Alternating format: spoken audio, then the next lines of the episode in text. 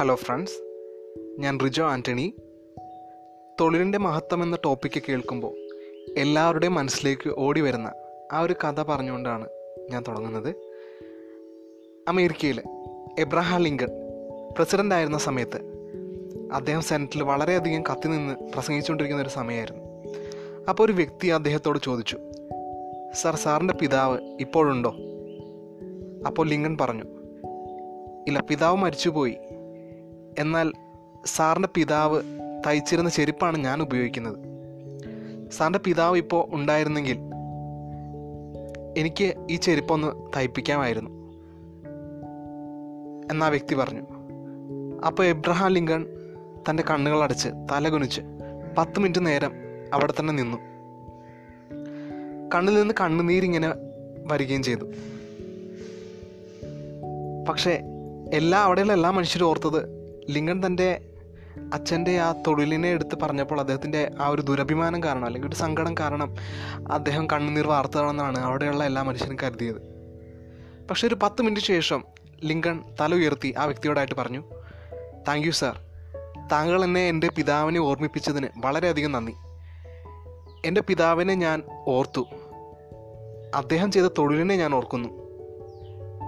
താങ്കൾക്ക് സമയമുണ്ടെങ്കിൽ ഞാൻ താങ്കളുടെ അടുത്ത് വരാം.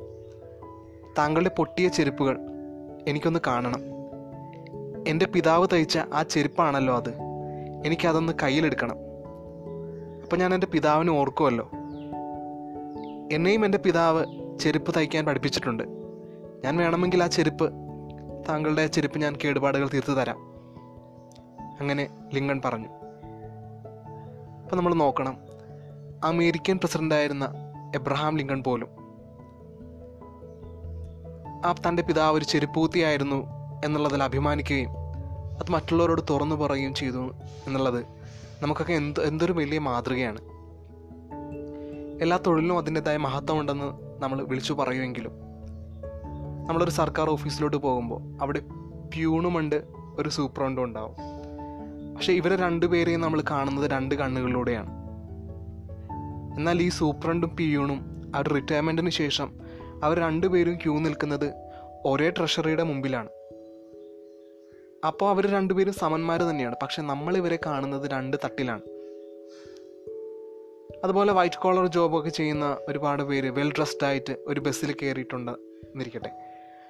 ഒരു അവർ യാത്ര ചെയ്യുന്ന സമയത്ത് മീൻ വിൽക്കുന്ന ഒരു സ്ത്രീ തന്റെ മീൻ കൊട്ടയുമായിട്ട് അവർ വണ്ടിയിലോട്ട് കയറുമ്പോൾ തീർച്ചയായിട്ടും ബസ്സിൽ മീനിന്റെ ഒരു ഗന്ധം വരും. പക്ഷേ ഇത് കാണുമ്പോൾ പലരും നെറ്റ് ചൊലിക്കും അവരെ കാണുമ്പോൾ തന്നെ നെറ്റ് ചൊലിക്കും ചിലപ്പോൾ അവരോട് നീങ്ങി നിൽക്കാൻ ആവശ്യപ്പെടും. ഇങ്ങനെയൊക്കെ നമ്മൾ പറയുമ്പോൾ ആ സ്ത്രീക്ക് അവരുടെ ഉള്ളിൽ നല്ല സങ്കടം ഉണ്ടാവും. പക്ഷെ അവരതൊന്നും പുറമേ കാണിക്കില്ലായിരിക്കും. എങ്കിലും അവരുടെ ഉള്ളിൽ നല്ല സങ്കടം ഉണ്ടാവും. നമ്മളൊന്ന് ആലോചിക്കണം. ഇവർ വിൽക്കുന്ന ഈ അയലയും അത്തിയും ഒക്കെയാണ്. അതൊക്കെ കഴിച്ചിട്ടാണ് നമ്മളിങ്ങനെ ഒരുങ്ങി വെൽ ഡ്രസ്ഡ് ആയിട്ടൊക്കെ നമ്മൾ നടക്കുന്നത്. അവർ അവരുടെ കയ്യിൽ നിന്ന് നമ്മൾ മീൻ വാങ്ങുന്നു. ആ മീൻ നല്ലപോലെ ക്ലീൻ ചെയ്യുന്നു. അതിനുശേഷം നമ്മൾ പാകം ചെയ്ത് കഴിക്കുന്നു. അപ്പോൾ നമ്മൾ അപ്പോൾ നമുക്ക് അപ്പോൾ ഇല്ലാത്തൊരു നെറ്റി ചുളി ചുളിക്കലാണ് നമ്മൾ അവരോട് നമ്മൾ കാണിക്കുന്നത്. അപ്പോൾ അതൊരു എന്താ മോശമായ ഒരു കാര്യം തന്നെയാണ്. അപ്പോൾ എനിക്ക് പറയാനായിട്ട് ഇത്ര മാത്രമേ ഉള്ളൂ. നമ്മൾ പല മനുഷ്യരാണ്. പല സംസ്കാരത്തിൽ നിന്ന് വരുന്ന ആളുകളാണ്. പല സാഹചര്യങ്ങളിൽ ജീവിക്കുന്ന ആളുകളാണ് ഈ ഭൂമിയിലുള്ളത്. അപ്പോൾ എല്ലാവരും ചെയ്യുന്നത് പല പല കാര്യങ്ങളാണ്. എല്ലാവരെയും തട്ടുകളായിട്ട് കാണാതെ പല തട്ടുകളായിട്ട് കാണാതെ എല്ലാ തൊഴിലിനെയും ഒരേ കണ്ണിലൂടെ കാണാൻ നമുക്കെല്ലാവർക്കും സാധിക്കട്ടെ എന്ന് ആശംസിക്കുന്നു. നന്ദി നമസ്കാരം.